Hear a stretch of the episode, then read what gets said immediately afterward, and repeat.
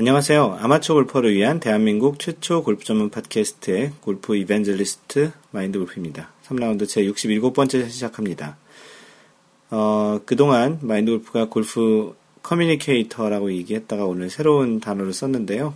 골프 evangelist를 앞으로 마인드 골프가 골프업에 종사하면서 또 골프를 취미생활로 골프 활동을 하면서 쓰는 직함을 최종적으로 골프 이벤젤리스트로 정했습니다. 골프를 어느 정도 시작하면서 그 이 직함을 언젠가 쓰고 싶어 했던 시기가 있었는데 이제는 써도 될 것 같은 느낌이 들어서 이제 골프 이벤젤리스트라고 했는데요. 원래 이 이벤젤리스트는 그 종교에 쓰는 용어인데 전도사 이런 뜻입니다. 그 IT 쪽에도 tech evangelist라고 뭐 애플이나 페이스북, 구글 이런 유명한 회사의 직함이 tech evangelist라고 있는데요. 그 어떠한 기술을 전 세계에 전파하고 알리는 그런 역할을 한다라는 측면에서 그런 전도사 이름을 쓰는데요. 마인드 골프는 그 아마추어 골퍼들에게 다양한 그런 이야기들 그리고 좀 더 풍성하게 골프를 즐길 수 있도록 그 골프를 좋아하는 골프 라이프를 즐기시는 분들에게 조금 좀 이끌어주고 좀 더 많이 같이 할 수 있고 골프 라이프가 즐거울 수 있도록 그 전도를 하는 그런 측면에서 골프 evangelist라는 직함을 쓰기 시작했습니다. 그래서 앞으로는 어, 골프 evangelist 마인드 골프라는 그 이야기를 좀 많이 들 것 같고요. 그동안 또 이 팟캐스트가 왜 업데이트를 한동안 안 하나라고 생각하시는 분들도 많이 있었을 텐데, 뭐 그만큼 또 바쁘게 또 지내기도 했습니다. 아마, 아마도 팟캐스트 녹음한 일에 가장 최장 기간 동안 그 녹음을 하지 못한, 그 지난번 팟캐스트 녹음을 봤더니 2018년 2월인데, 지금 녹음하고 있는 이 시점이 2018년 5월입니다. 어, 대략 한 3개월 정도 녹음을 못했는데요. 대단히 죄송하지만 또 다른 다양한 활동들을 마인드 골프가 하고 있기 때문에 또 이런 현상이 일어난다고 생각하시고요. 그래도 하지 않는, 중단하는 그런 일은 없을 것이고요. 그동안 좀 있었던 일들을 오늘 제 67번째 샷, 3라운드 제 67번째 샷에서 좀 더 많이 좀 이야기를 해보도록 하겠습니다. 그 사이 마인드 골프는 올해 지금 5월 26일인가요? 오늘이 26일까지 총 52번의 라운드를 했습니다. 올해 올해만요. 2018년 5월 달까지 52번에 중, 중간에 그 중국 해남도 2월 달에 중국 해남도 미션힐스 골프장 180홀 10개 코스를 다 도는 180홀 라운드 다 라운드를 하고 나면은 아이언맨 인증서라는 걸 주는 그런 골프장인데요. 그렇게 해서 한 번에 그 4일 동안 10개 홀을 또 라운드 했던 그런 기록도 있습니다. 그래서 올해 현재까지 52번의 라운드, 평균 5, 월까지니까한 달에 10번 정도 라운드를 한 것이죠. 그리고 아직 5월이 지나지 않았으니까 이번 달까지 다 하면 한 55번 정도 라운드 하지 않을까 싶고요.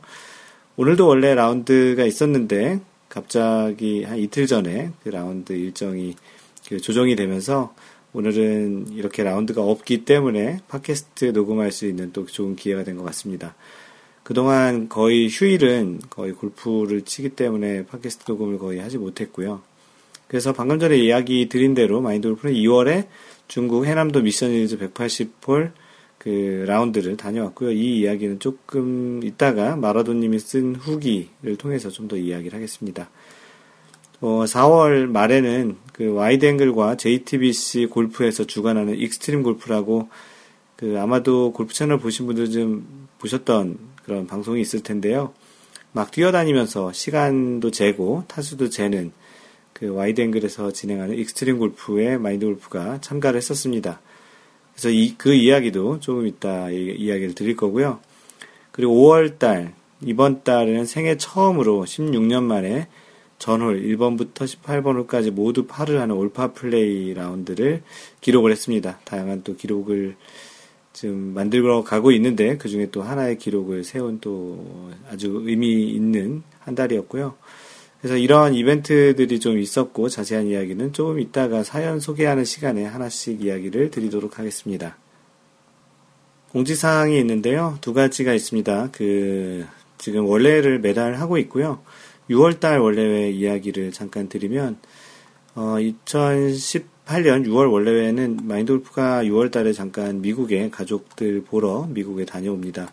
그래서 그 원래회를 날짜를 좀 찾아봤는데 그 만만치 않아서 6월 원래회지만 날짜는 7월 1일 날 진행 일요일 날 진행을 할 거고요.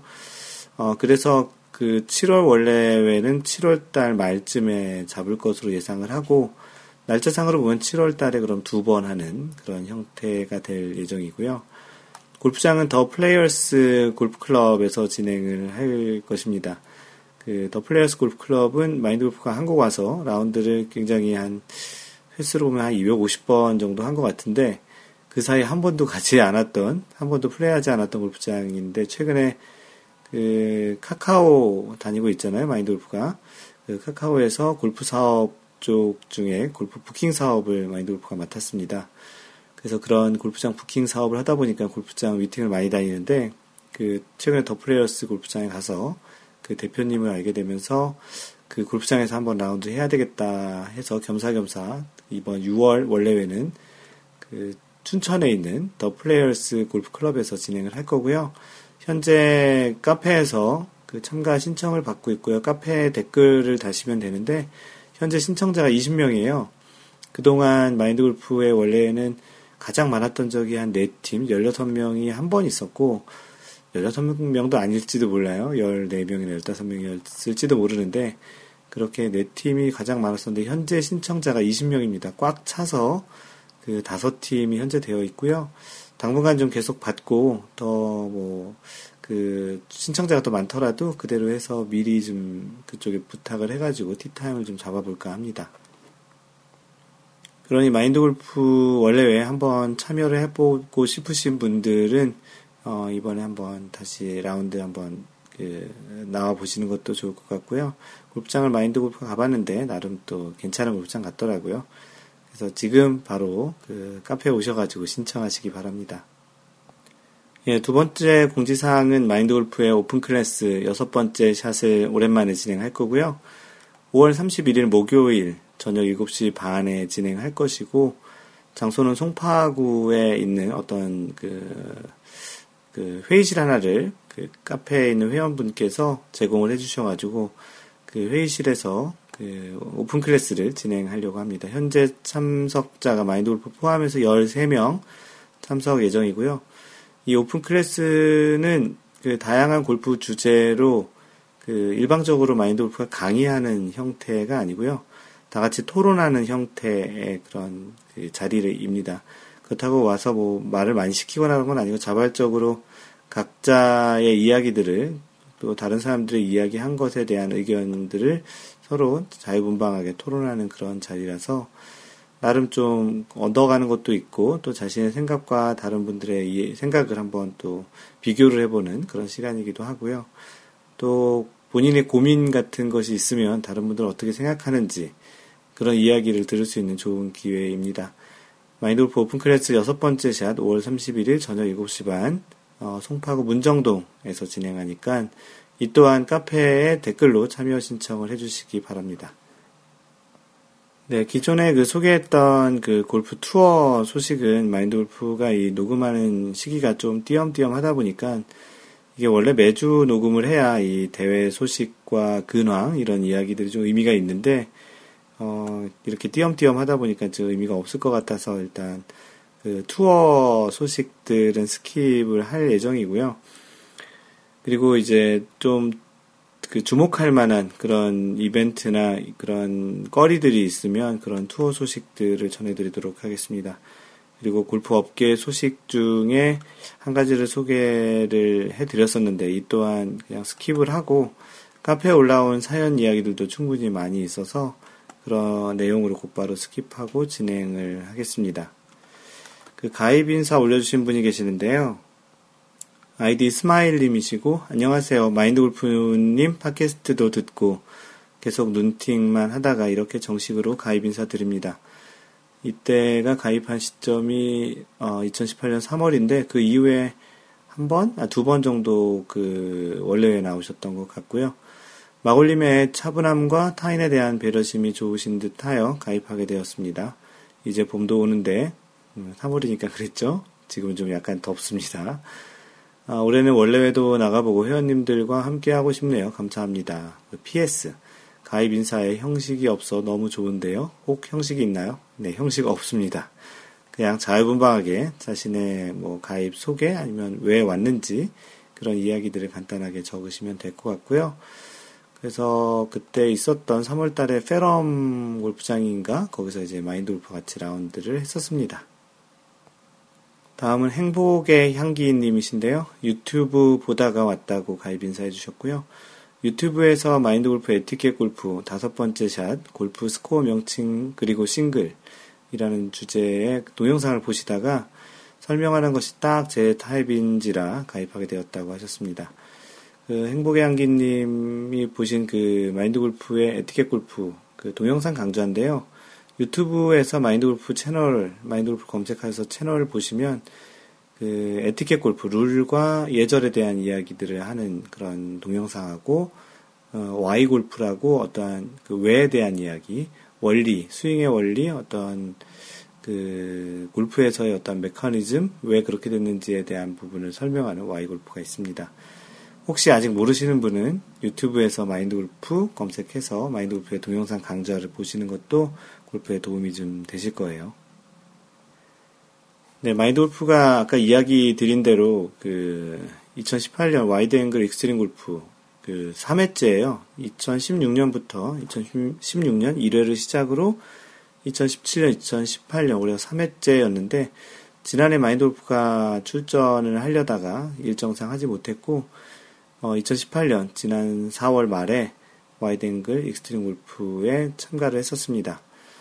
마인드 골프가 그 이야기했던 골프를 좋아한다라는 그런 종류가 있는데 한 가지는 playing 골프 골프장에 가서 플레이를 하고 타수를 적고 이런 그냥 플레이하는 것만을 좋아하는 playing 골퍼가 있고 골프 그 자체를 좋아하는 the 골프를 좋아하는 그런 두 가지 부류가 있다고 했는데 마인드 골프는 뭐 당연하게도 골프 그 자체를 좋아하는 그런 타입입니다.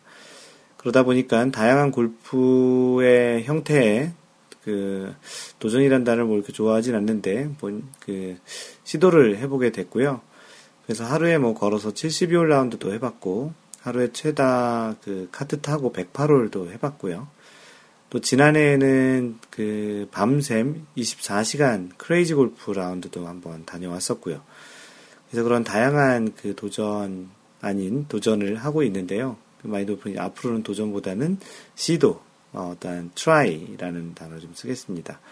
그래서 이름하여 익스트림 골프를 이제 참여를 했고요. 그 영어 단어에서도 딱히 딱 느껴지는 그런 극한의 골프입니다. 그래서 평범한 골프가 아닌 어, 뭔가 차원이 좀 다른 그런 골프인데요. 방송사가 JTBC 골프이고 그 주관사가 와이드앵글에서 직접 제작 지원하는 대회이고요. 어, 기본 방식은 시간과 타수의 합산으로 기록을 측정하는 그런 대회입니다. 어, 시간도 빠르면, 그 시간이 그러니까 단축되면 좋은 거고, 타수도 적으면 좋은 거잖아요. 그래서 나인 홀 플레이를 하는데, 그 각 홀마다 규정 시간이 있고요. 규정 시간에 들어오면 0점, 그리고 10초 단위로 초과될 때마다 1점이 추가됩니다. 그래서 10초 초과가 되면 한타랑 똑같은 것이죠. 그래서 빨리 칠 것인지 정확하게 칠 것인지 그걸 잘 고민을 해야 되는 거고요. 어, 신청서를 제출을 하고 며칠 후에 신청서가 서류 전형을 통과했다는 통지를 그 합격자들은 받습니다. 그래서 그 신청서에는 보통 그 신청 동기, 왜 신청을 했는지, 어, 스윙 그리고 동영상, 그 출전하는 사람의 정면, 측면 동영상을 좀 보내라고 하고요. 프로필 사진도 보내라고 합니다. 어, 이것은 나중에 이제 방송, JTBC 골프에 어, 6월 초부터 한 6회분 정도 방송이 나가는데 그 방송에 나갈 때 좀 필요로 하는 프로필 사진으로 쓰는 것 같습니다. 물론 프로필 사진 보고 약간 그 걸르는 것도 있지 않을까 싶기도 하고요. 그래서 그런 신청서를 적어서 내고요. 어, 대회 당일 코스는 그 지난해에는 스카이 72에서 했었는데요. 올해 세 번째 대회는 더 스타휴 골프장에서 이제 진행했습니다. 마인드 골프 카페에 와보면 그 사진들을 몇 개 올려놨는데요. 그 마인드 골프는 원래 대회 같은 것을 좋아하지 않는데 그 참가에 좋은 추억을 만드는 것을 또 좋아하기 때문에 어, 참석을 하고 어떤 뭐 순위나 이런 것들에는 크게 관심이 없는 건 아니지만 크게 뭐 기대를 하지 않았던 그런 참가였었습니다. 현장에 딱 도착하니까 그런 그 아무리 참석하는데 의의를 가지고 왔다고는 하지만 다소 좀 긴장감이 좀좀 도는 그런 분위기였었고요. 그래서 맨 처음에 가서 등록하는 참가 그 신청 registration을 끝나고 나면 락커 배정을 해주는데요. 락커에 딱 가보면 그 이름이 프린트 되어 있고 와이드 앵글 익스트림 골프 챌린지라는 포스트잇 스티커가 이렇게 붙어 있고요. 전용 락커를 할당 받는 거죠. 그 락커 문을 열어보면 사전에 신청서에 또 그걸 쓰거든요. 그 옷, 그 윗 옷, 아래 옷, 그 반팔 반바지, 그 사이즈를 또 적어서 내거든요. 왜냐하면 모든 참가자들에게 그 지급을 합니다. 신발도 지급하고요. 양말도 지급하고 모자, 벨트, 장갑도 이렇게 다 지급을 해주는데 그 락커를 열어보면 그 옷들이 잘 걸려져 있고 바닥에는 모자와 장갑, 벨트, 신발들이 잘 이렇게 구비되어 있습니다. 또 식사도 할 수 있게 식사와 커피 쿠폰도 깔끔하게 잘 준비를 해주셨고요. 어, 뭐 참가를 해서 뭐 등수에 들지 않더라도 한 세트의 옷들과 신발들 그런 것들을 또 받는 또 이런 아주 즐거움도 있고요. 오리엔테이션을 이제 하는데 대회 요강하고 규칙, 티타임, 전체 진행 방식 이런 것들을 좀 소개합니다. 어, 오신 분들 중에는 뭐, 예, 그 1, 2차에 참가하신 분들도 있었던 것 같고, 또 어떤 단체에서 같이 이렇게 오신 분들도 있는 것 같고, 어, 마인드 골프는 나이가 거의 최고령에 가까운 거의 예선 통과는 꿈도 못 꾸는 그런 분위기에 젊은이들이 참 많이 보였었습니다. 그 배정된 각 테이블에 이렇게 보면 남자는 그 더 스타휴에는 휴코스와 스타 코스가 있는데 남자는 휴코스, 인코스에서 진행을 하고 여자는 스타 코스에서 이렇게 진행을 합니다. 여자 참가자 20명 중에 그 예선전에서 3명을 뽑고 남자 참가자 40명 중에 3명을 뽑게 되어 있는데요.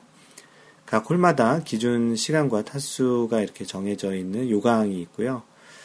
어, 골프장을 이번에는 그 스카이 72 지난해에는 평지형으로 했었는데 이번에는 한국형 산악형으로 도전적으로 굳이 준비를 했다고 하는데 어, 너무 힘들었습니다. 그 오르막을 뛰어다니는 게 어, 그러다 보니 파3 낙차가 큰 그 코스의 홀들이 있는데 거기는 뛰다가 이게 다칠 수 있기 때문에 파3는 걸어서 하는 홀 카운트, 그러니까 스코어만 카운트하는 방식으로 변경을 했더라고요.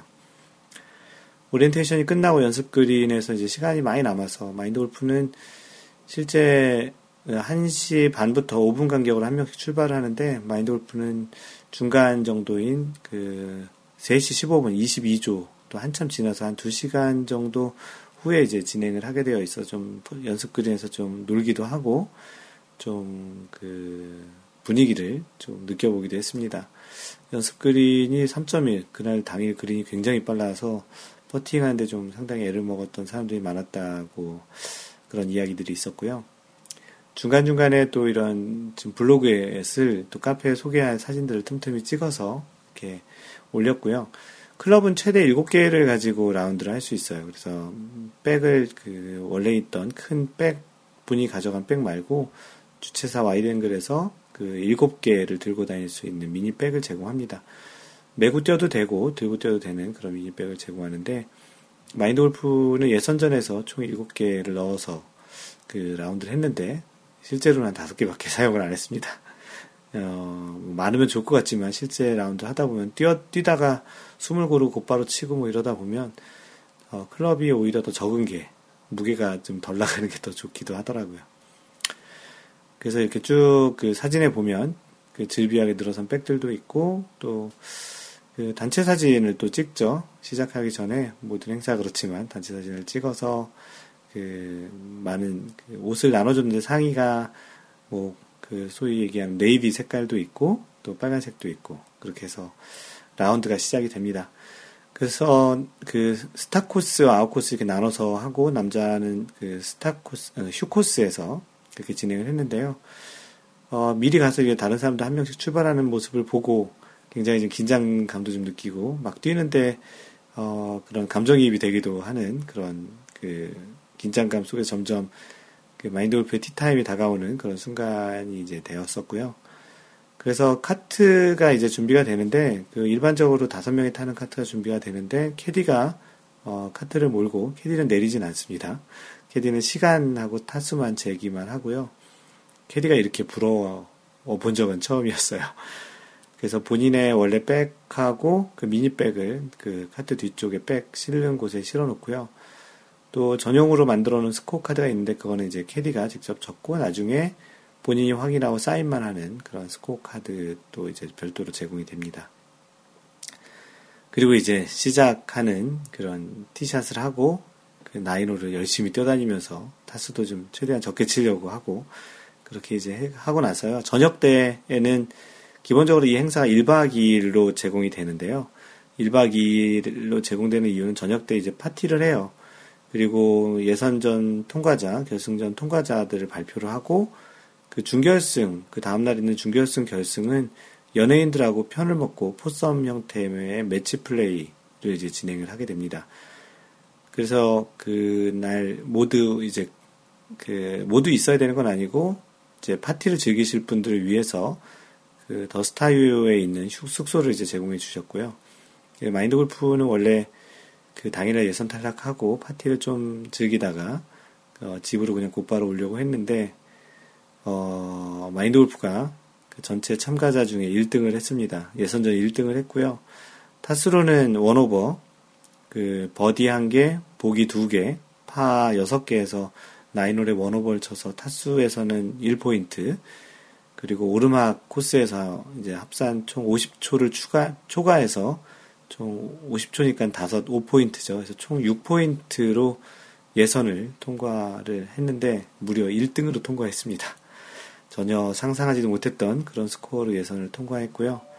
그래서 그 여자 연예인과 편을 먹고 준결승 그리고 준결승을 또 통과해서 결승까지 마인드 골프가 진출을 했고 과연 이 결승의 결과는 어떻게 됐는지는 6월 달에 JTBC 방송을 통해서 알게 될 것입니다. 어, 어떻게 보면 추억을 쌓으러 나간 그런 이벤트였는데 결과도 상당히 좋아서 상당히 좀 즐거운 시간들이었고요. 대단히 또 많은 사람들에게 또 이런 소위 얘기하는 귀감 또 한번 해보고 싶어 하는 그런 것을 먼저 해보게 된 그런 시간이었습니다. 그 아까 이야기했던 하루에 27홀 치는 예, 하루에 72홀 치는 그 밤샘 라운드가 올해도 2회차인데 마인드 골프가 1회차 라운드를 1회차 이벤트를 다녀오고 그 후기를 쓴 것이 있거든요. 그래서 올해는 그 후기를 보고 상당히 많은 분들이 지원을 하셔서 그 신청 이벤트가 그 1시간 만에 다 매진 그 다 팔렸다는 티타임이 팔렸다라는 그런 그 소식도 들었었는데 아마도 이러한 마인드 골프의 그 시도가 다른 분들에게는 또 다른 시도를 하게 하는 그런 모티베이션이 되지 않을까 하는 생각이고요. 자세한 내용은 그 6월 초에 JTBC 골프에서 방영하는 어, 와이드 앵글 익스트림 골프 3회 대회를 보시면 마인드 골프가 얼만큼 고생을 했는지를 보실 수 있게 될 것입니다. 네, 다음은 통통서연님께서 올려주신 그 꼬시래기 언더파 기념 모임에 대한 그 후기인데요. 꼬시래기가 뭐냐면 뭐 정확한 뜻은 모르겠으나 그쪽 부산 쪽 지역에서 골프를 좋아하는 분들이 별도의 뭐 모임으로 자주 만나서 그 라운드도 하고 뭐 골프 이야기도 하는 그런 그 모임의 이름이 꼬시래기인데요. 그 제목이 어, 쓰레받기 언더파 기념 모임입니다. 쓰레받기가 아이디시고요. 어, 이 쓰레받기란 분의 이름이 뭐냐면 이종성님이시네요. 이종성님. 그래서 원언더 71타를 보라 CC에서 친 그런 스코어 카드와 그 후기를 올려주셨는데요. 꼬시래기의 신흥 강자 쓰레받기가 드디어 첫 언더파를 기록했습니다. 트리플이 하나 있는 스코어임에도 트리플이 중간에 하나 있는데요. 후반에 보기 하나, 트리플 하나, 버디 4개를 하셨네요. 대단하십니다. 트리플이 하나 있는 스코어임에도 버디 6방으로 71타 대단합니다. 타당 1천원짜리 내기였는데 10만원을 따갔다고 하더군요. 진짜 대단한데요. 어, 이를 축하해주기 위해 꼬시래기들이 거금을 모아 대형 트로피를 준비했습니다. 거금 49,500원. 같이 동반 라운드를 한 것도 아니면서 왜, 왜, 이렇게 하셨는데, 그 동반자가 율무차, 통통서윤, 퀄레디, 이글 트라이, 코난 사시미 이렇게 되어 있네요. 총 일곱 분이 지었나 본데요.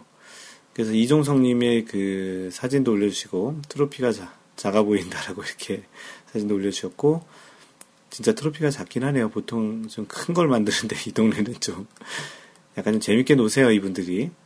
그래서 이그 사 그 횟집에 가서 회도 시켜서 드시면서 다양한 사진들을 올려주셨고요. 어, 안주에 걸맞는 고급 술들도 있다고 하시고, 그리고 또 조금 이따 소개할 선산 CC에서 꼬시래기와 마인드 골프가 그 대결을 한 그 이벤트가 있었어요.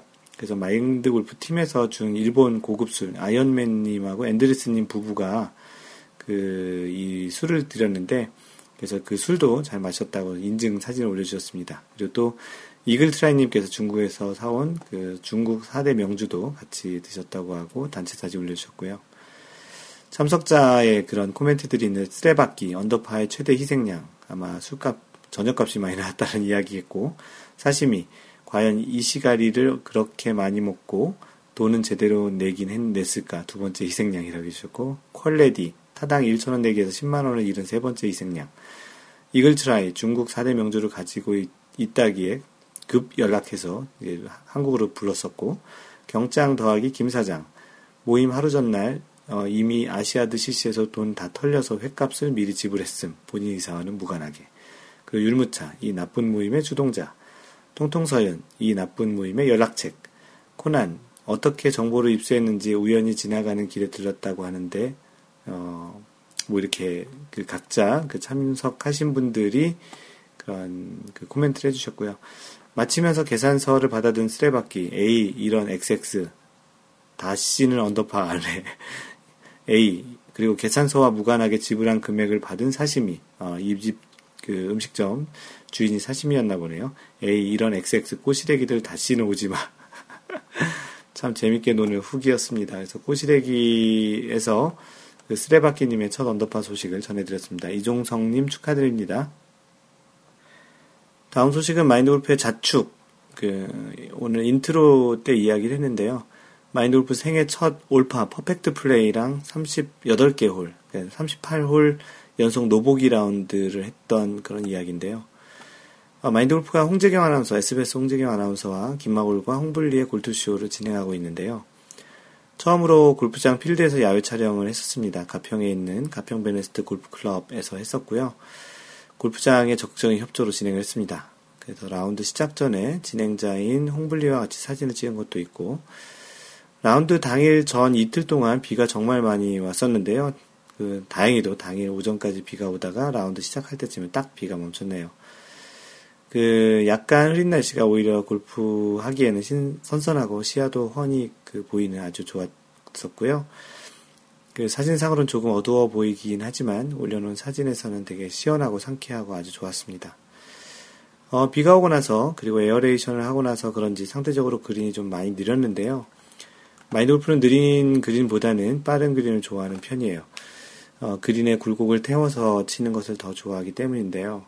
그런데 느린 그린이 도움이 되었는지 수많은 버디 putt이 아쉽게도 들어가지 않았고 수 차례 어려운 상황에서도 recovery가 scrambling으로 연결되면서 꿈에 그리던 all par perfect 라운드를 하게 되었습니다. 2002년 5월 골프를 시작한 이래 16년 만에 처음으로 해본 그런 기록인데요. 스코어카드 올렸는데 모두 0으로 되어 있는 아주 만족스러운 퍼펙트 라운드를 했습니다.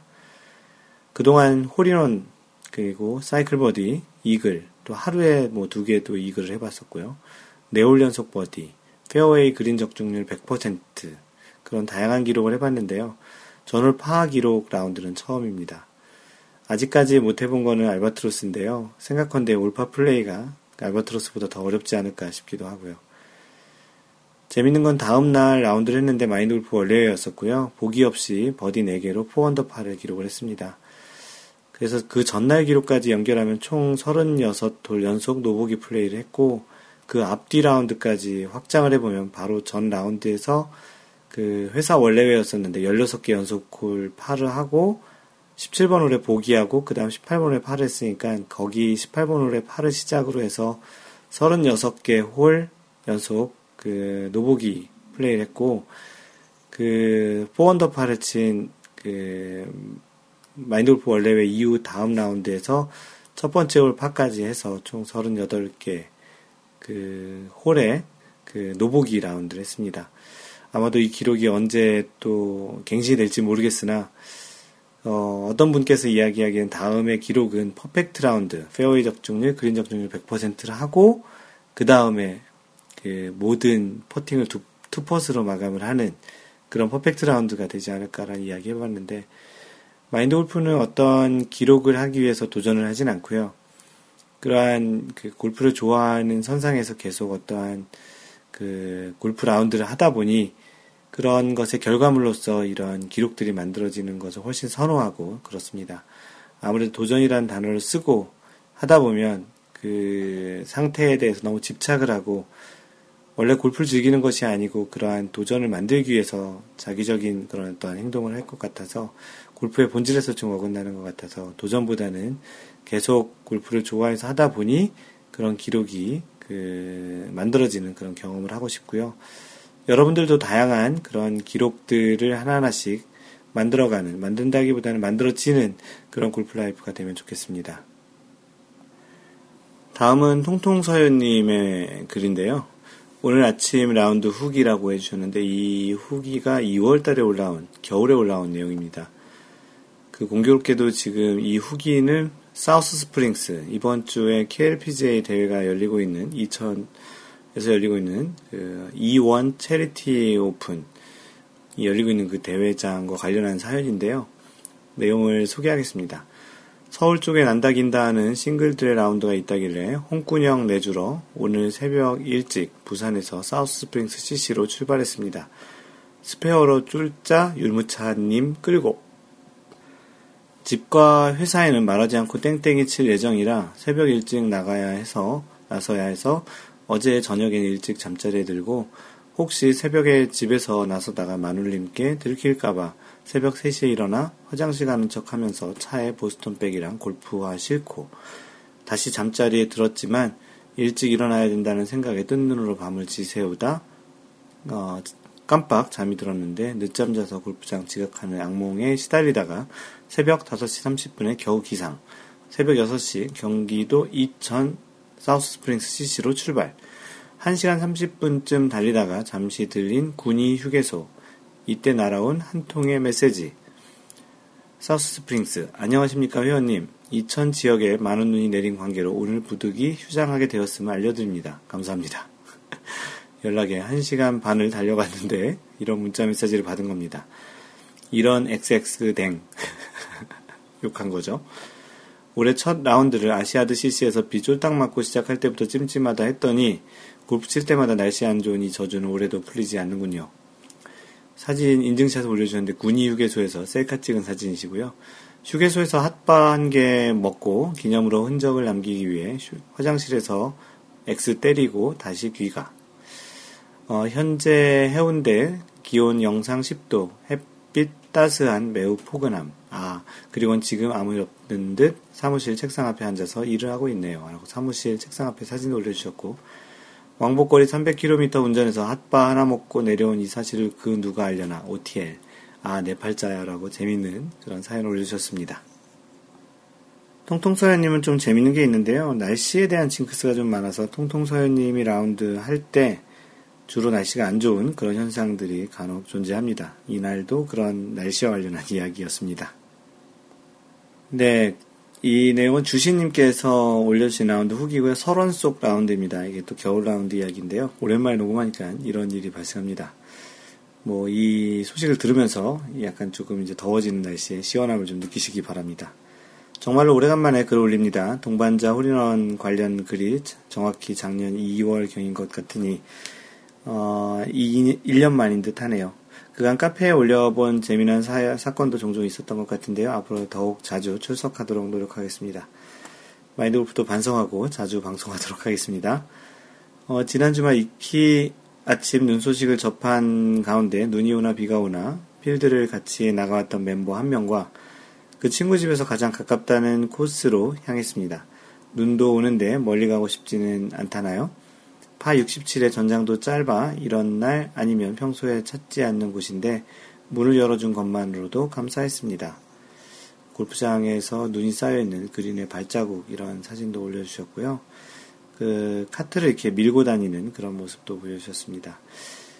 그 미국도 이게 한국처럼 추운 곳이 있어서 미국은 뭐 마인드 골프가 살고 있는 캘리포니아 같은 곳만 있는 게 아니고 미국도 위쪽 지방에 이렇게 추운 곳이 있어서 그런 설경 눈이 내리는 그런 동영상도 같이 올려주셨는데요. 어, 그것도 지금쯤이면 한국과 같이 지금 기온이 많이 올라가서 골프 치기에 딱 좋은 날씨일 것 같네요. 네, 다음은 마라도님이 올려주신 글이고요. 어, 하이난 미션힐즈 골프 마라톤 후기입니다. 2월 달에 마인드 골프도 같이 다녀온 그 미션힐즈 아이언맨 그 골프 마라톤 후기입니다. 2월 28일부터 3월 4일까지 4박 5일 하이난 미션힐즈 골프장에 180홀 골프 마라톤을 두 번째 다녔습니다.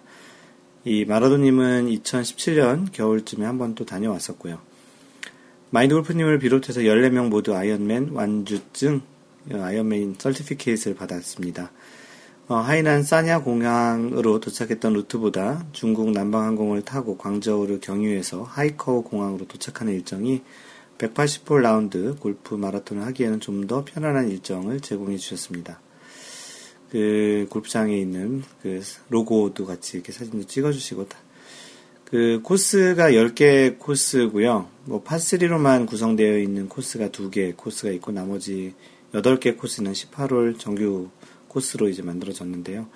모든 코스가 나름의 그런 좀 특색이 있는 그래서 지금 사진 올려준 거에는 피트 다이 설계로 유명한 스톤 쿼리 코스의 기차 침묵으로 이루어진 벙커의 사진도 있고요.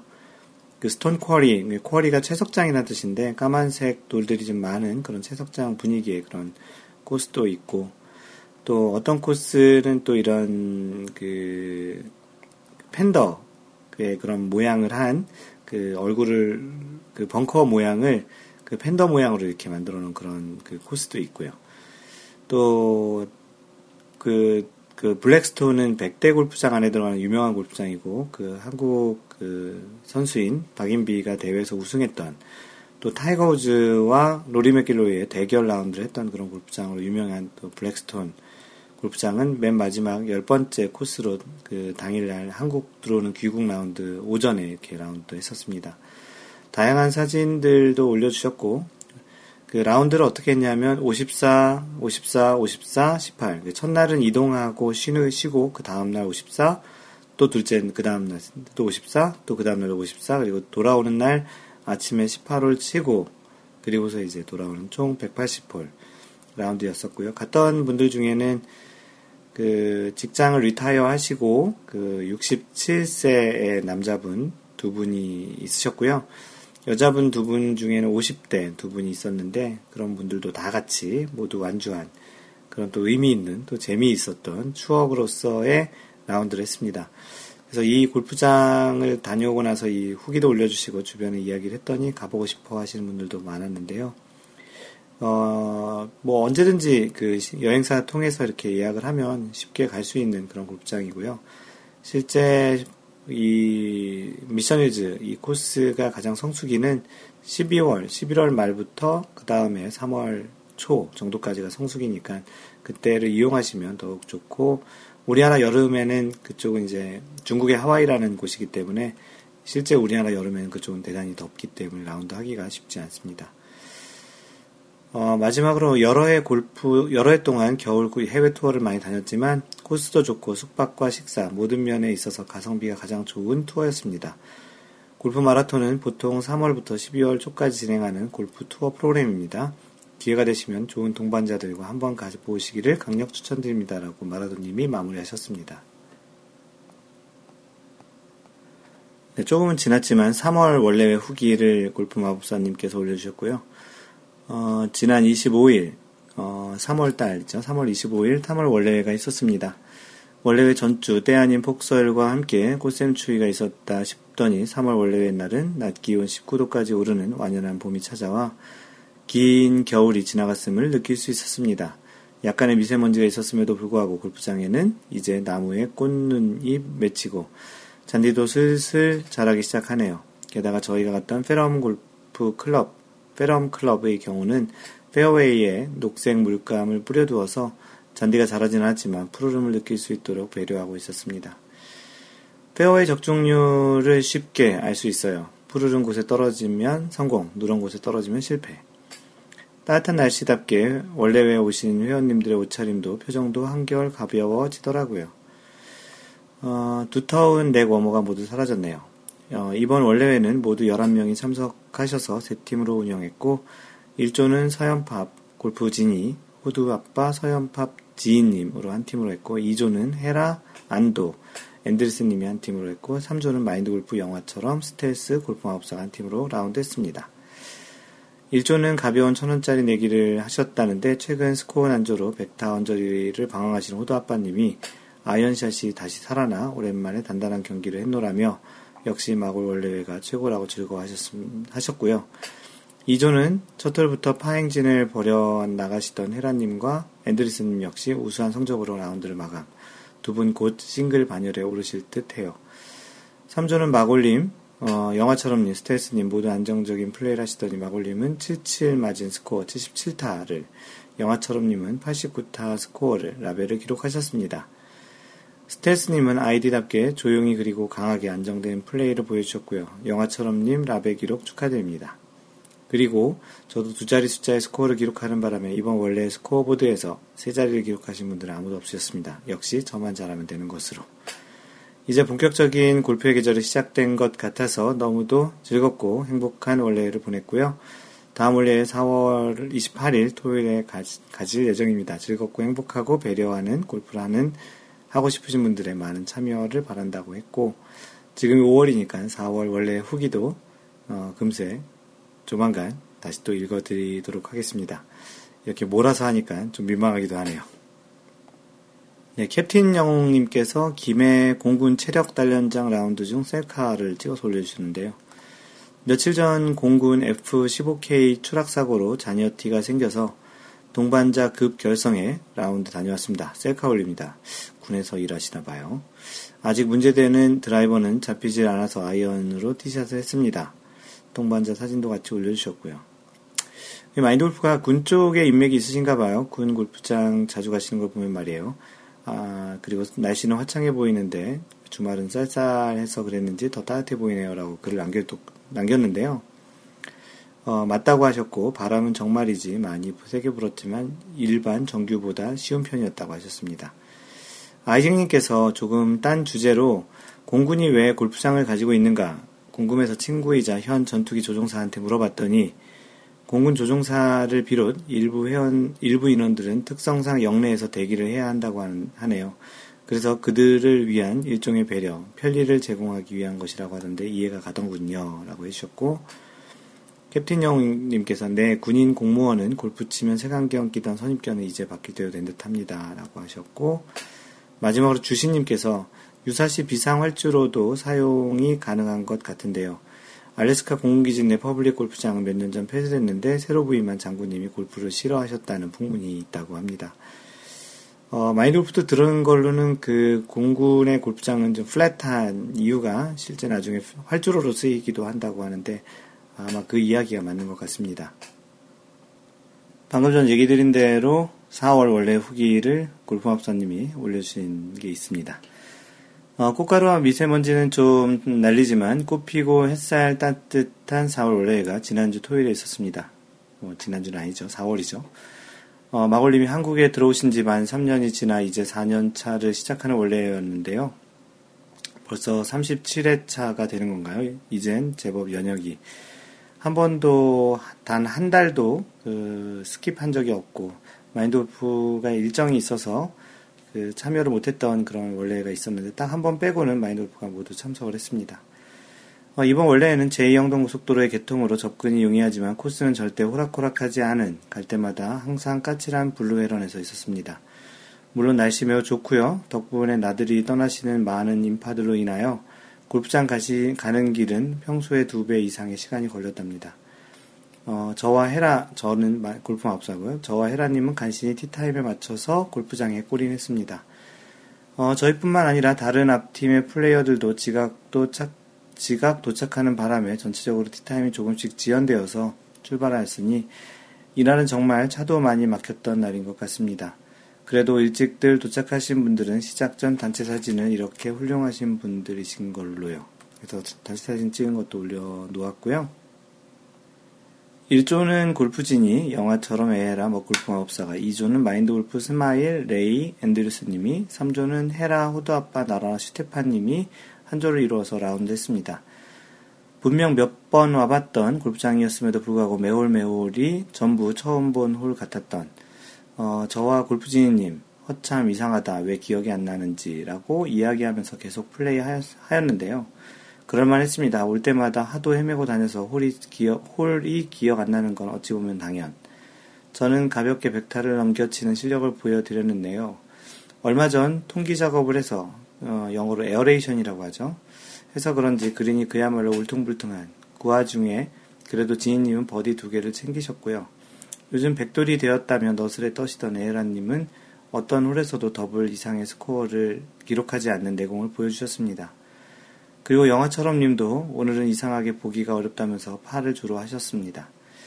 무엇보다도 우리 팀의 앞권은 캐디였는데요. 정말 대박 캐디를 만났습니다. 어, 티샷 할 때도 멀뚱멀뚱, 클럽 가져다 줄 때도 대충대충 저는 전해주고, 카트 타고 그린에 먼저 가 있거나, 볼 찾아줘야 하니 잠시 카트를 세우기라도 세우라 해도 알아서 찾을 거라며 카트를 세우지도 않고 쌩 지나가고, 심지어는 티박스에서 드라이버 레슨을 하려고 하질 않나. 그린에서는 요즘 유행인 깃대를 안 뽑는 거라며 깃대 있는 채로 퍼팅하라고 하질 않나. 사실 이 정도 되면은 이야기를 하는 게 좋을 것 같은데요. 무조건 이야기를 안 하는 게 꼭 사람 좋은 것만은 아니고요. 좀 도가 지나치다 싶으면 그 클럽하우스에 얘기해서 교체를 요청하는 것도 물론 이제 교체를 요청하기 전에 한번 이야기를 하는 게 좋겠죠. 마인드 골프는 아, 아직까지 그래 본 적은 없는데 나중에 이런 비슷한 상황이 생기면 동반자들에게 양해를 구하고 캐디를 교체해달라고 이야기를 할 생각을 미리 하고 있습니다. 뭐 지금 골프합사님이 써주신 이 정도의 이야기라면 캐디로서는 좀 자질이 없는 것 같아 보이는 그런 느낌이고요. 그 이야기를 안 한다고 해서 계속 이렇게 되는 것 같으니 어, 한 번 정도는 클럽하우스에 이야기를 해서 이런 형태로 계속 서비스를 받지 않게 선수들이야 자신들이 선택한 캐디를 고용해서 자신의 스타일대로 치면 되겠지만 이게 랜덤으로 걸리는 그 복불복의 캐디가 이런 형태로 해서 라운드를 망치게 되는 것은 대단히 아마추어 골퍼들에게는 너무 아까운 것 같아요. 시간도 아깝고 돈도 아깝고 같이 이렇게 그 라운드를 즐기는 내내 기분도 좀 언짢다면 더더욱 안 좋을 것 같습니다. 아주 좋은 캐디들도 많이 있는데요. 가끔 이런 캐디들도 있네요. 정말 저희가 온 성격 온순한 사람들만 있어서 그랬지 아니었으면 이유는 상상으로. 어, 그래도 저희 동반자들끼리 너무 즐, 재밌고 즐겁게 잘 라운드 했습니다. 두 번째 조는 새로 오신 스마일님이 마골님과 함께 라운드를 하셨는데요. 원래 고수, 골프 고수인 듯 80대 후반에 좋은 실력을 보여주셨습니다. 더불어 아쉬운 4등을 했다며 다음 월례 때는 반드시 메달권 안으로 노리겠다고 다짐을 하였습니다. 레이님은 작년 11월 월례 참석 이후 두 번째 참석이었는데 저는 이번에 처음 뵈었습니다. 훤칠한 키에 성격도 입담도 너무너무 좋으셨습니다. 막판 세 홀은 연속 파로 끝내시는 숨겨둔 내공의 소유자 멋져 보여요. 요즘 거의 투어 선수의 삶을 살고 계신 앤드류스님. 어, 요즘 절대 공력이 물이 오르면서 드디어 한 라운드 쌍버디를 이루어내셨습니다. 축하드립니다. 쌍버디. 그리고 마골, 마인드 골프님 첫홀 버디로 시작해서 전반 nine을 마칠 때까지 파만 기록. leaderboard를 함께 공유하던 그 동네 캐디들이 모두 그분 뭐 하시는 분이시냐는 궁금증을 불러일으키셨습니다. 게다가 동코스 1번 홀 버디로 시작하셨기에 우린 모두 그 홀이 쉬운 줄 알았더니 고난이도 dogleg 홀이었는데 마골님 이런 곳에서 버디 막 하고 그러시는 거 아닙니다. 마지막 조는 오랜만에 골프의 감을 되찾으신 호두아빠님 선방으로 90대 초반을 허겁지겁 라운드에 참여해주신 그 헤라님은 늦게 온 벌 받느라, 받느라고 전반 내내 골프를 어떻게 쳤는지도 모르겠다며 엄살을 부리셨으나 역시 그 실력 그대로를 보여주셨고 나라님은 평소의 스윙처럼 슬렁슬렁 치셨는데 스코어는 안 가르쳐 주시네요. 가르쳐 주세요. 크크. 그리고 역시 절대 강자 스테파님, 마골님처럼 첫홀 버디로 시작하시더니, 음, 전반 스코어는 마골님이랑 좀 달랐지만, 후반에 본 모습이, 본 모습으로 돌아와 버디 한 개 보기 두 개, 파 다섯 개를 일궈내시며 가볍게 싱글을 하였습니다. 슈테판님 싱글 축하드립니다. 이번 라운드는 조금씩 조금씩 기다리며 진행하다 보니 7시가 넘어서 종료가 되었는데 그래도 날이 아직 환해서 시간이 그렇게 지나가 버린 줄도 몰랐습니다. 그리고 이곳이 블루헤런의 시그니처 홀은 아니겠지만 보기에 경치가 너무 좋아서 좋다 보니 지나가던 모든 조들이 단체 사진을 찍었네요. 사전에 예약한 것, 예제, 약속을 한 것도 아닌데요. 그래서 같은 홀에서 다양한 형태로 찍은 그런 그 세 팀의 그 사진을 올려서 주셔 올려주셨고요. 어, 그래서 돌발 퀴즈 나갑니다. 이 홀이 그 teeing ground 양쪽에 나무로 쭉 뻗어져 있는 그 홀인데요. 어, 과연 이 홀이 몇번 홀일까요? 어, 다음 달 여왕의 계절 5월 월례회는 5월 19일 토요일로 잡았습니다. 많이 많이들 오세요라고 해주셨고 5월 월례회도 지난주에 그 진행을 했고 그 월례 후기는 나무늘보님이 올려주셨는데 조금 이따 소개를 하겠습니다. 네, 주신님께서 그 골프 여행을 다녀오신 이야기인데요. 이 골프 여행 중에 좀 아주 특징적인 그 유일한 섬 그린, 그린이 섬으로 되어 있는 그런 골프장을 다녀왔습니다. 어, 그 세계 유일의 섬 그린 코들레인 골프 여행 후기인데요. 오래간만에 글을 올립니다. 지난 주말에 2박 3일로 road trip 겸 골프 여행을 다녀왔는데 세계 유일의 호숫가 위 떠다니는 섬 그린으로 유명한 코들레인 리조트 골프장에서 라운드도 하고 나름 이색적인 시간을 보내서 사진 등을 올려봅니다. 2박 3일 골프 여행 계획은 이미 두 달 전부터 준비해서 8번 정도의 코스 및 동선, 스케줄 변경이 있었습니다. 총 3일간 800마일, 키로수로 얘기하면 1300km를 차로 달리며 각기 다른 네 군데 골프장에서 라운드를 하여야 했기에 보다 치밀한 일정 계획이 필요했습니다. 그렇겠네요. 이 일단 동선 자체가 한국하고 다르죠. 1300km면은 부산까지 한 400km 정도 되나요? 왔다 갔다 다시 한번 가는 그 정도의 길이입니다. 운전거리가 멀어 연일 새벽 4시 반에 출발한 일정으로 시작된 골프는 첫날 그 첫날 아까 얘기했던 이게 불어라서 읽기가 좀 어려운데 아, 코들레인이었죠. 첫날 코들레인, 이튿날 베어마운틴과 갬블 샌즈, 갬블 샌즈 그리고 마지막 날에 데저트 캐년으로 마무리 지어졌습니다. 어, 성수기가 시작되는 5월 직전 4월 28일부터 30일 골프 패키지가 특가가 나온 것을 잘 골라 매치시켜서 그린피 및 리조트 숙박도 피크 시즌의 절반 가량만 내고 경제적으로 할 수 있어서 좋았습니다. 사진도 되게 많이 보내 올려주셨는데요. 아름드리 나무와 또 호수 그리고 약간 좀 흐린 날씨지만 좀 풍광이 아주 이쁜 그런 사진을 많이 올려주셨고요. 특징인 그 코스 홀인데요. 육지와 이어진 다리가 없고 배를 타고 호수 위에 떠 있는 파스리 섬 그린으로 가는 것은 어찌 보면 꿈에서나 있을 일 아닐까 생각되는데 모두에게 너무나 값지고 즐거운 추억이 되었던 것 같습니다. 그 파슬인데 그 섬에다가 그 그린을 만들어 놓고 거기다 치고 배를 타고 이동하는 그런 형태의 골프 코스네요. 핀까지 184야드 거리에 맞바람이 조금 불었는데 저희 팀 4명 중 3명이 한 번에 그린 섬, 섬에 올리고 기쁜 마음으로 섬을 향했습니다. 그 섬 안에 또 벙커도 있네요. 그림도 있는데 벙커도 있어. 선착장도 있고요. 3시간가량 자고 다음날 새벽 일찌감치 출발해서 도착한 베어 마운틴은 전반 모든 홀에서 큰 호숫가의 view, 호숫가 view가 보이는 탁 트인 산악 코스였습니다. 전혀 좀 다른 또 형태의 코스를 또 가셨네요. 어, 대단히 멋있는 사진입니다. 다시 또 보니 또 가서 치고 싶다라는 생각이 드는데요. 그리고 다시 향한 갬블 샌즈는 2015년 개장해서 워싱턴주 public number one으로 투표되기도 한 links 코스인데 수만 두 차례 들렸던 체인버스 베이 2015년 US Open 열렸던 체인베이, 체인버스 베이보다 더 웅장하게 펼쳐져 있었고 영화 아바타의 한 공간에 들어와 있는 듯한 느낌을 받으셨다고 합니다. 마지막 날 찾은 곳은 데저트 캐년으로 역시 워싱턴주 public top 10에 자주 올라오는 코스인데 며칠 새 너무 멋진 코스들이 눈이 익어버려서일까요? 더 큰 감흥은 가져다 주지 못하였으나 그래도 멋진 경관을 선사했습니다. 680야드 파5가 이색적이었습니다. 680야드면 대략 600m 좀 넘네요. 어, 200m를 세번 쳐야 600m인데 말이죠. 어, 네 라운드 모두 blue tee에서 플레이 하였는데 가장 길었던 홀이었습니다. 라고 얘기해 주셨고요. 멀리 알래스카에서 오신 low single 한 프로님의 680야드 티샷. 사실 약간 훅이 났지만 영상을 찍을 땐 환호해줘야 한다는 말에 모두들 good shot을 외쳤고 멋쩍어서 웃으시는 모습입니다 라고 동영상도 올려주셨습니다. 짧았지만 알찼던, 알찼던 골프 여행을 모두들 무사히 마치고 또 언젠가 다시 계획하여 뭉칠 날을 기약하며 2박 3일 그 일정을 모두 마쳤습니다라고 아주 좀 눈이 시원한 그런 골프장 사진과 또 동영상도 같이 이렇게 보내주셨습니다. 대단히 고맙습니다, 주신님.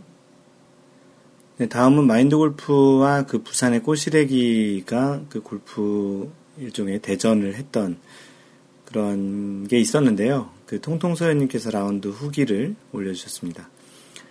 어, 너무나 많은 사진과 너무나 많은 영상이 있어서 간략하게 정리를 하였습니다라고 해주시고요. 그 TK의 심장 대구를 지나 구미로 들어서서 선산 CC 가는 길 우측 소보 쪽으로 가야 합니다. 왠지 불길한 징조라고 하셨는데 그 소보라고 소보님이라고 계신데 지명해 보니까 소보 산동 이렇게 있네요. 좀 독특하기도 하네요. 골프장 넓고 편안한 느낌에 정말 좋았습니다. 비 예보가 있었지만 오랜만에 보는 어, 황사 미세먼지 없는 파란 하늘이었고요. 어, 바로 전날까지 비가 왔었는데 이날도 되게 좋았던 날씨였고 페어웨이가 진짜 그 농담 삼아 그 세로로 있는 그런 페어웨이보다 가로로가 훨씬 더 넓은 그런 웬만해서 그 공이 죽지 않는 그런 골프장 같다라는 이야기들을 많이 했습니다. 제 아무리 왕슬라이스를 쳐대도 죽지를 않는 신비한 라베 코스. 어, 황금 시즌 주말 12시 황금 시간대 단체팀을 잡아주신 이글 트라이님께 다시 한번 감사의 인사를 대회 참석을 위해 중국에서 비행기로 넘어오시는 대단한 정말 다시 한번 그 감사를 드립니다. 이글 트라이님. 그리고 좀 다양한 사진도 올려주셨고 또 단체 사진 전체 같이 찍은 단체 사진도 같이 올려주셨습니다. 그리고 또 마인드 골프 팀이라고 해서 마인드 골프 팀은 그날 그 마인드 골프의 원래 그 색깔인 연두색 그 자신이 입는 복장이나 뭐 공이나 아무거나 연두색을 하나씩 가져오자고 해서 컨셉을 잡았고 꼬시래기는 빨간색이거든요. 그래서 꼬시래기 쪽은 빨간색 중에 하나를 바지든 신발이든 양말이든 빨간색의 컨셉을 입는 그런 형태로 해서 그 컨셉을 잡아서 그 옷들과 그런 의상들을 좀 준비했습니다. 그 단체 컷이 있는데요. 그 각 팀마다 이렇게 마인드 골프와 부산 코시레기 팀도 이렇게 섞어서 이제 같이 이렇게 했고요. 그 제 1조 어, 제 1조 이야기는 그 전반 어, 그 3호바로 쭉버디님이 압도적인 플레이를 하셨다고 했고 그 단체 컷 3조는 전반 플러스 3으로 이글 트라이님 시차 적응 반전 플레이를 하셨고 결국 77타 그 벤마틴님이 강한 멘탈을 보여주셨다고 합니다. 단체 컷 5조 마라도 잡기 조로 구성된 꼬시래기 1군들이라고 하는데 결국 타당 내기에 서로 서로 물고 뜯기는 아수라장이 되셨다고 했고요. 예, 단체 컷 6조 필드 위의 악동 슈테파님 어, 이날 라운드 이후 경장님 창고에 다시 스티커 붙이러 가심. 어, 이날 돈을 좀 잃으셨다는 거죠. 경장님은 돈을 따기가 되게 어려운데 뭐 이런 이야기 하죠. 뭐 돈이 없습니까? 가오가 없지. 이런 이야기를 하시는 재밌는 분이시고요. 마인드 골프와 그 나이가 같아서 친구인 사람이기도 합니다.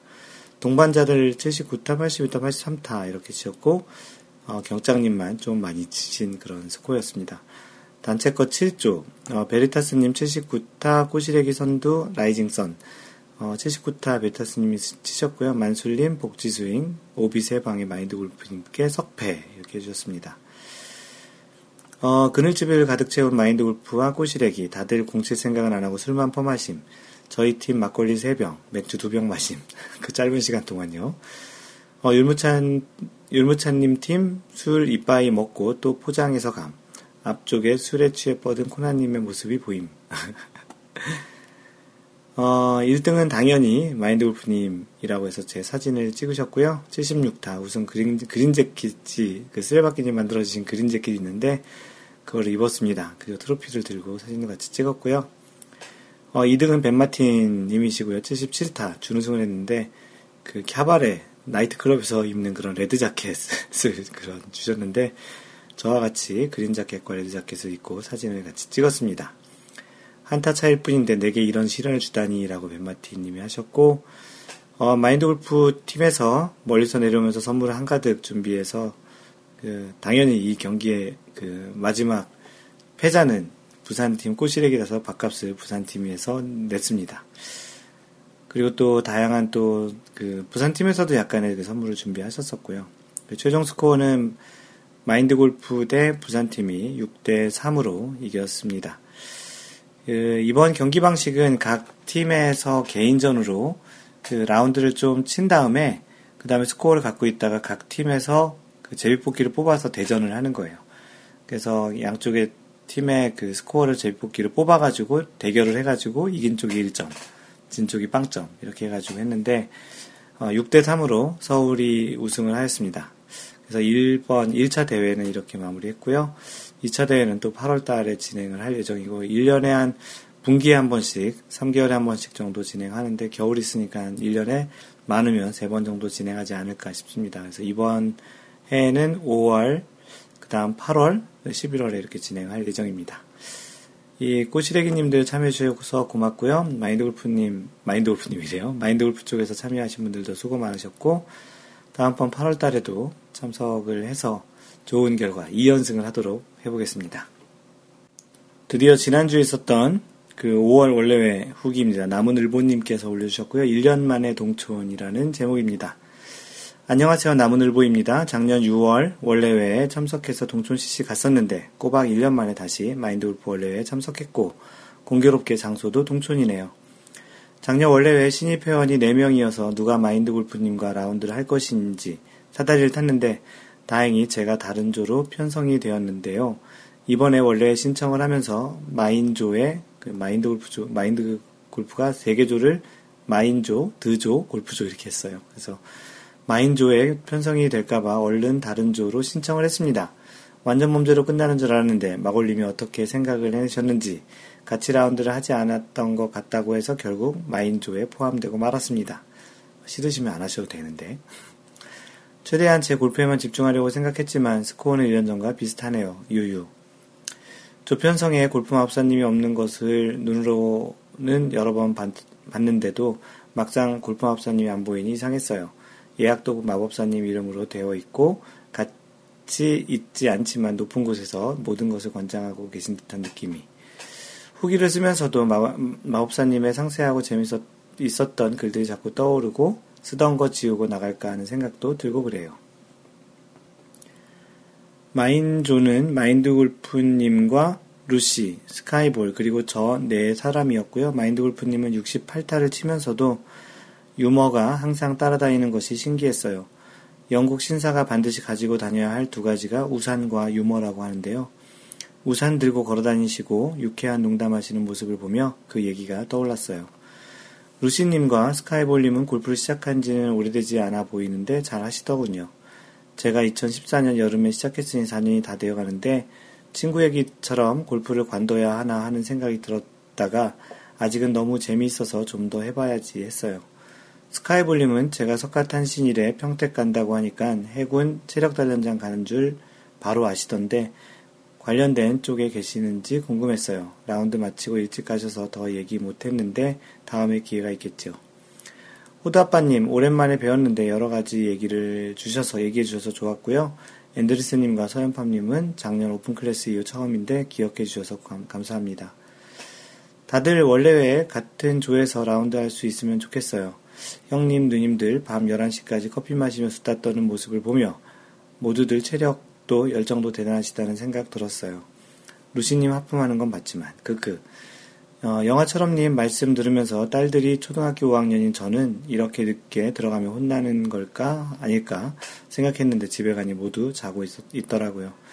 늦은 시간이라 올라가는 길은 막히지 않아서 운전할 때 졸리지는 않았어요. 마인드 골프인 동반 라운드 하면서 배운 게 도움이 됐는지 5월 22일 라운드에서 라베와 함께 생애 첫 버디도 했어요. 그동안 아래 계단을 충분히 판 결과 지금 점프한 거라면 좋겠어요. 앞으로 또 1년 뒤에 모임 참석할 생각은 아니고요. 5월 31일은 동종사 인사 담당 모임이 있어서 7월 1일은 어, 딸들의 생일이자 회사 기념일이기도 해서 그 다음 일정을 기다려야 할 것 같습니다. 5월 31일은 open class, 7월 1일은 그 6월 원래 회죠. 어, 제가 쓰는 닉네임이 두 가지 있는데요. 나무늘보 말고 느끼 스키가 있어요. 느끼한 스키. 어, 새끼 뭐 이런 뜻이겠죠. 느끼한 스키 또는 느끼한 음식을 좋아한다. 일본어로 好きだ. 는 뜻으로 쓰는 닉네임인데 골프에는 나무늘보의 마인드가 좋지 않을까 해서 나무늘보로 쓰고 있는데 어떤 게 더 좋은지 모르겠어요. 골프 지인님 얘기 전에 듣고는 좀 긴장이 돼서 나중에 같이 라운드 하면 혼나는 거 아닌지 해서 골프 지인님이 조금 성격이 조금 급하시고 약간 플레이 패턴이 좀 빠르다는 이야기를 들으셨나 봅니다. 네, 그 후기 아주 너무나 맛깔나게 잘 써주셨고요. 덕분에 뭐, 그, 1년 만에 어떻게 공교, 공교롭게 동촌에 나오셨는데, 다음번에는 1년 후에 나오지 마시고 또 오셔가지고, 마인드 오프는 같이 라운드가 안할 가능성이 높고, 다른 분들과도 좀 즐거운 라운드 하고 이렇게 후기도 남겨주시면 고맙겠습니다. 네, 텍사스에 계신 아이잭님께서 그 골프 집에 그 뒤에 그 미국이니까 뒤쪽에 이렇게 그 마당이 있는데 거기다가 연습장 시설을 해놓으셨거든요. 어, 거기서 이제 공을 치다 공이 깨진 공을 발견했는데 골프공 속에 고무줄 뭉치가 들어있다니 우연히 깨진 공을 집어보니 알밤 가듯 껍질을 벗겨보았습니다. 그랬더니 안에 들어있는 것이 다름 아닌 고무줄 뭉치더라고요. 메이커가 무엇인지도 몰라도 one piece인 걸 보니 고급 공은 아니고 range ball 수준이 아닌가 생각해 봅니다. 라고 해주셨고요. 사진을 찍어서 그 고무로 막 이렇게 둘러싸여 있는 아마도 그래도 그 안에 코어나 무슨 단단한 재질이 그 안쪽에 있지 않을까 싶고요. 그래서 이 연습하다가 깨진 공을 좀 벗겨낸 그런 사진을 올려주셨습니다. 집에 연습 시설까지 만들어 놓은 거 보면 대단한 열정이시죠? 네, 아이쟁님이 올리신 글 또 하나인데요. 코스트코 골프공 구매 완료. 코스트코의 그 커클랜드 골프가 좀 유명한 세를 좀 탔었잖아요. 그 공을 구매하셨다는 이야기고요. 코스트코의 저렴한 가격에 판매해서 대박이 난 제품이었습니다. 타이틀리스트 Pro V1과 비교해서도 품질이 양호하다던 제품입니다. 그리고 made in Korea입니다. 우리나라 낫소에서 만든 공이죠. 어, 48개 운송비 포함 75불 정도 줬으니 개당 1.5불밖에 안 됩니다. 사실 연습공이 아니라면 주어서라도 쓰던 사람인데 골프공을 사서 쓰다 보니 새 공에 줄을 긋고 이니셜을 새기면서 다음날 라운드를 준비하는 마음이 새롭더군요. 그렇죠. 그래서 가급적이면 지금 어느 정도 치시게 되면 그 유스볼, 중고볼을 사는 것보다 가격이 조금 저렴한 한 2만원대, 뭐 만원대도 있는 것 같고 2, 3만원대 공, 새 거를 사서 자신만의 그런, 그런 이니셜이라든지 어떤 퍼팅 라인을 긋는 그런 것들도 좋은 것 같습니다. 아무래도 주운 공이나 그렇게 유스볼은 실제 특히 물에 빠졌던 공은 물성 자체가 좀 많이 변해서 날아가는데도 좀 문제가 있기도 하거든요. 어, 온라인 판매에서도 두 개 이상 주문할 수 없도록 할 정도로 인기가 있다니 대단히 좋은 아이템을 득템한 것 같습니다. 라고 아이징님이 커클랜드 골프공 48개 두더진을 구매한 이야기를 올려주셨습니다. 네, 다음은 본보기님께서 그 골프룰 관련한 Q&A를 올려주셨는데요. 그, 마인드 골프님 룰 관련 질문인데요. 그 그린에서의 벌타 관련입니다. 마인드 골프님께서 쓰신 글을, 규정 관련 글을 정주행하고 있는데 보다가 살짝 충돌하는 부분이 있, 있는 것 같아서 여쭤봅니다. 그래서 글을 인용해 주셨는데, 어, 그린에서 먼저 플레이한 공이 그린 위 공을 맞춘 경우에 대한 내용인데요. 여기 이렇게 쓰여 있거든요. 마크의 여, 부탁 여부와 관계없이 플레이어가 공을 치고 그 공이 정지해 있던 공을 맞춘 경우 공을 친 플레이어는 이벌타를 받습니다.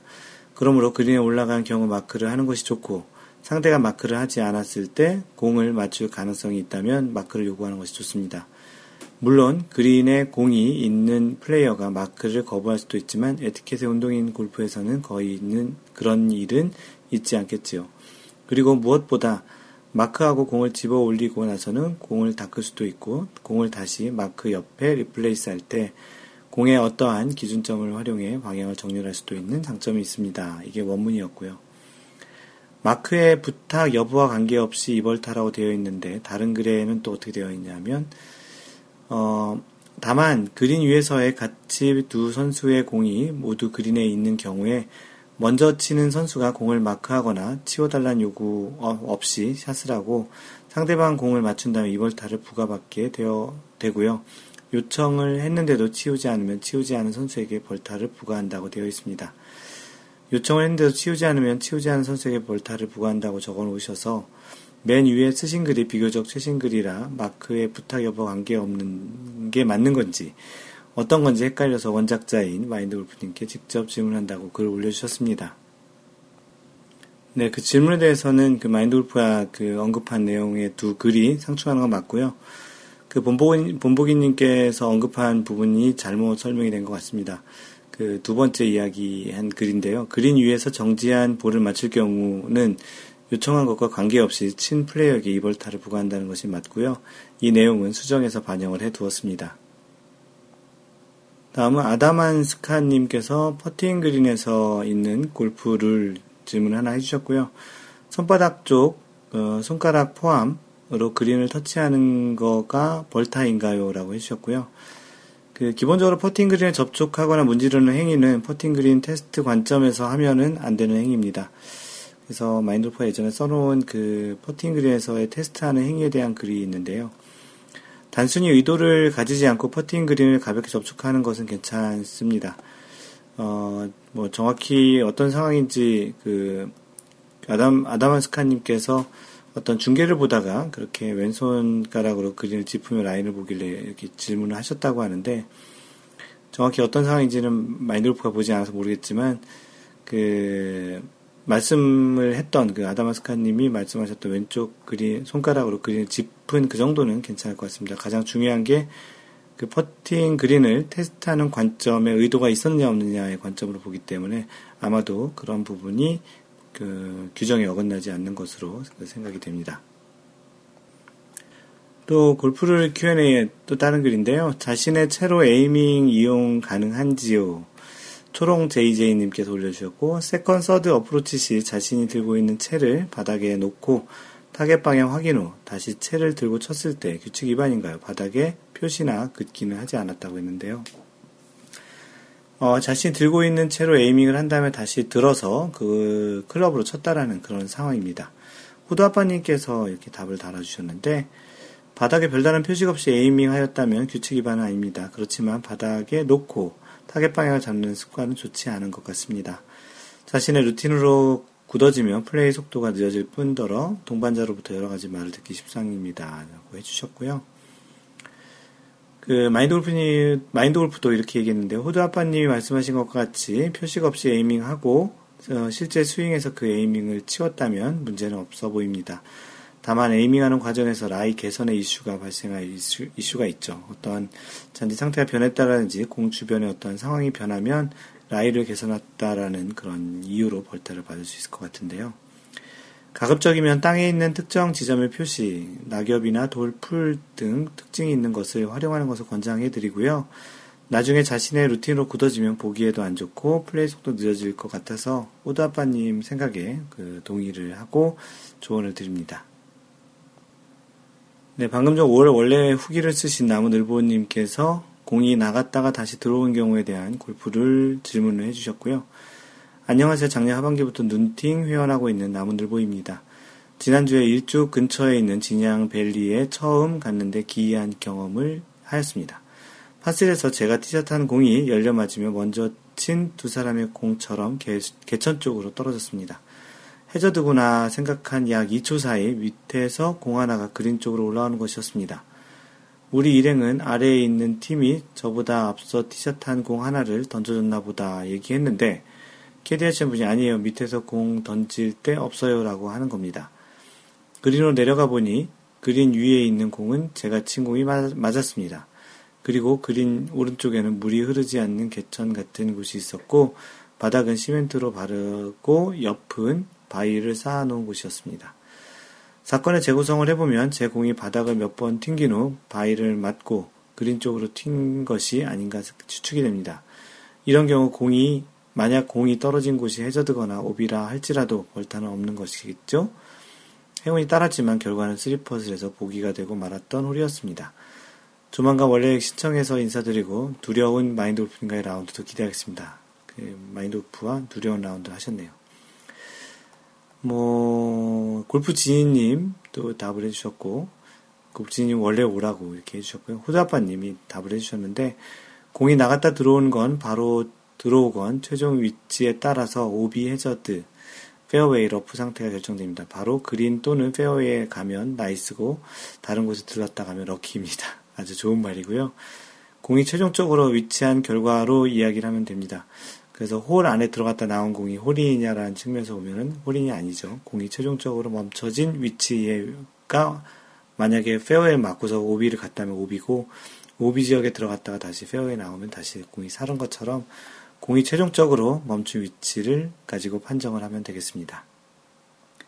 네, 이제 마인드 골프가 준비한 글을 소개하는 시간인데요. 그, 지난번 팟캐스트에서 샷의 관점으로 본 골프 클럽의 종류, 골프 클럽의 종류를 샷의 관점으로 설명을 했던 것이 있었는데, 지난주, 지난번에 다뤘던 이야기가 우드 계열을 다뤘었고요. 아이언, 그 클럽에 대한 그, 이야기를 나누는데 이번에 하이브리드 유틸리티 그리고 웨지 퍼터의 이야기로 이번 팟캐스트를 마무리할까 합니다. 하이브리드 유틸리티 좀 혼용해서 이렇게 쓰는 말인데요. 이 클럽들은 2000년대 근처인 가장 최근 나온 클럽의 종류입니다. 어, 이름이 하이브리드에서 볼 수 있듯이 어떤 두 가지 클럽의 중간적인 특징을 가지고 만든 클럽인데요. 어, 우드와 아이언 클럽의 장점을 채택하여 만들어진 클럽입니다. 우드류는 먼 거리를 보내지만 샤프트가 길, 샤프트 길이가 길다 보니 정확한 임팩트가 어려워서 방향성에 문제가 있고 또 롱아이언은 상대적으로 클럽 헤드가 가벼운 반면 샤프트 길이가 길어서 헤드 무게를 느끼기 어렵고 컨트롤 또한 잘 안되는 그런 경향이 있는 클럽들인데요. 우드보다는 샤프트 길이가 짧고 아이언보다는 헤드 무게도 좀 더 있고 무엇보다 조금은 뒷땅이 나는 샷도 어느 정도 보상이 있어서 다양한 용도로 그래서 다양한 용도 용도라는 게 유틸리티로 쓰이는 클럽입니다. 어, 초기에 클럽이 나왔을 때 클럽의 생긴 모양이 조금 어색 하게 보이기도 해서 선수들이 꺼려했으나 이제는 많은 선수들도 채택하고 있는 추세입니다. PGA 메이저 대회 중 하나인 PGA 챔피언십에서 양용훈이 우승할 때 클럽 구성에 하이브리드가 많이 들어있어서 기사에서도 많이 다뤄지기도 했었고요. 어, 그래서 이 클럽들은 거리 측면에서는 우드보다는 조금 덜 보낼 수 있고 아이언보다는 조금 더 보낼 수 있는 중간을 채우는 용도로 사용합니다. 물론 하이브리드 클럽 중 로프트가 낮은 클럽은 높은 로프트의 우드보다 멀리 보낼 수 있고요. 반대로 하이브리드 클럽의 높은 로프, 로프트가 높은 클럽은 롱 아이언보다 거리가 덜 나갈 수도 있죠. 그래서 클럽 구성에서 페어웨이 우드 하이브리드 롱 아이언의 구간을 잘 고려해서 서로 겹치 거나 너무 간격이 크지 않도록 하는 것이 좋겠습니다. 네, 다음은 웨지인데요. 그 웨지 모양과 재질로 보면 헤드 모양과 재질로 보면 웨지는 아이언 클럽과 거의 같다고 볼 수 있습니다. 일반적으로 아이언 클럽은 3번 또는 4번부터 9번까지를 말하곤 하는데요. 일부 브랜드 회사에서는 웨지 대신 10번, 11번, 12번과 같이 아이언 클럽의 연속으로 표기도 합니다. 일반적으로는 별도의 웨지 이름을 붙여서 표현을 하거나 로프트 번호로 표기를 하는데요. 웨지의 뜻은 쐐기, 그 삼각형으로 생긴 그런 쐐기를 뜻하는데, 어, 차량이 경사면에서 미끄러지는 것을 방지하기 위해 받쳐놓은 나무 같은 삼각형 모양을 일컫습니다. 어, 문이 닫혀지지 않도록 걸어놓은 stopper라고 하는 그런 것도 비슷하고요.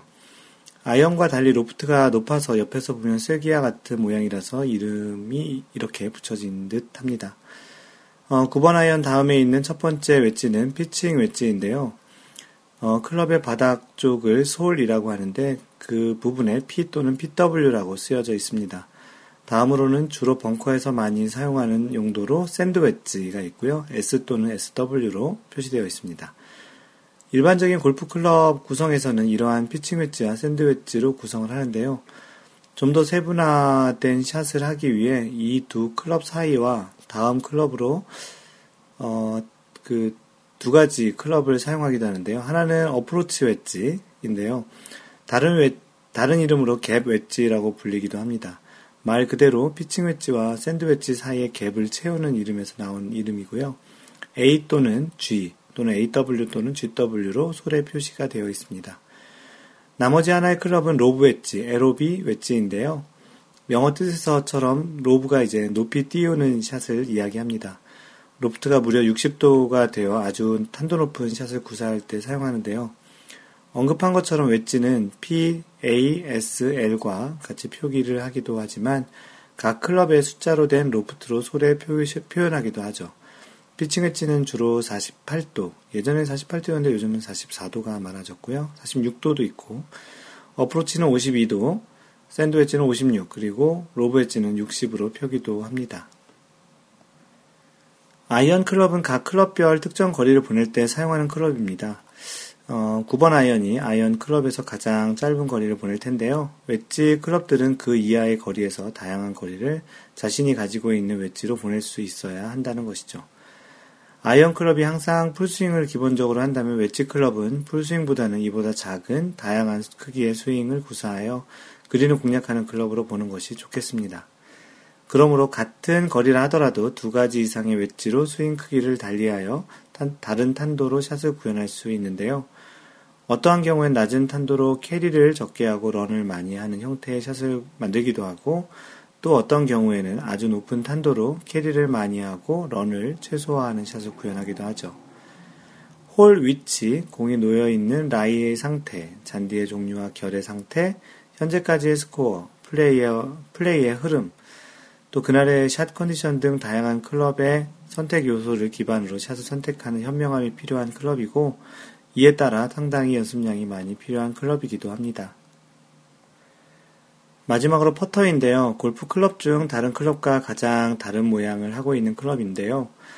퍼터가 다른 클럽과 가장 큰 차이를 보이는 부분은 다른 클럽들은 공이 포물선 운동을 하도록 날아가게 샷을 할 수 있도록 디자인이 되어 있는데 퍼터는 유일하게 공을 잘 굴릴 수 있도록 디자인되어 있다는 것이죠. 이는 퍼팅 그린에서 올라온 공을 그린의 굴곡을 잘 읽고 공을 잘 굴려서 홀에 넣어야 하는 역할을 해야 하는 클럽이기 때문에 한 홀을 마무리하는 클럽으로 스트로크하는 거리는 다른 클럽 대비 상대적으로 짧으나 홀에 공이 들어가지 못하면 타수가 그만큼 늘어나기에 아주 중요한 클럽이라고 할 수 있습니다. 다시 말해 다른 클럽들은 홀을 목적으로 하지 않지만 퍼터는 홀에 공을 넣는 것을 목적으로 하기 때문입니다.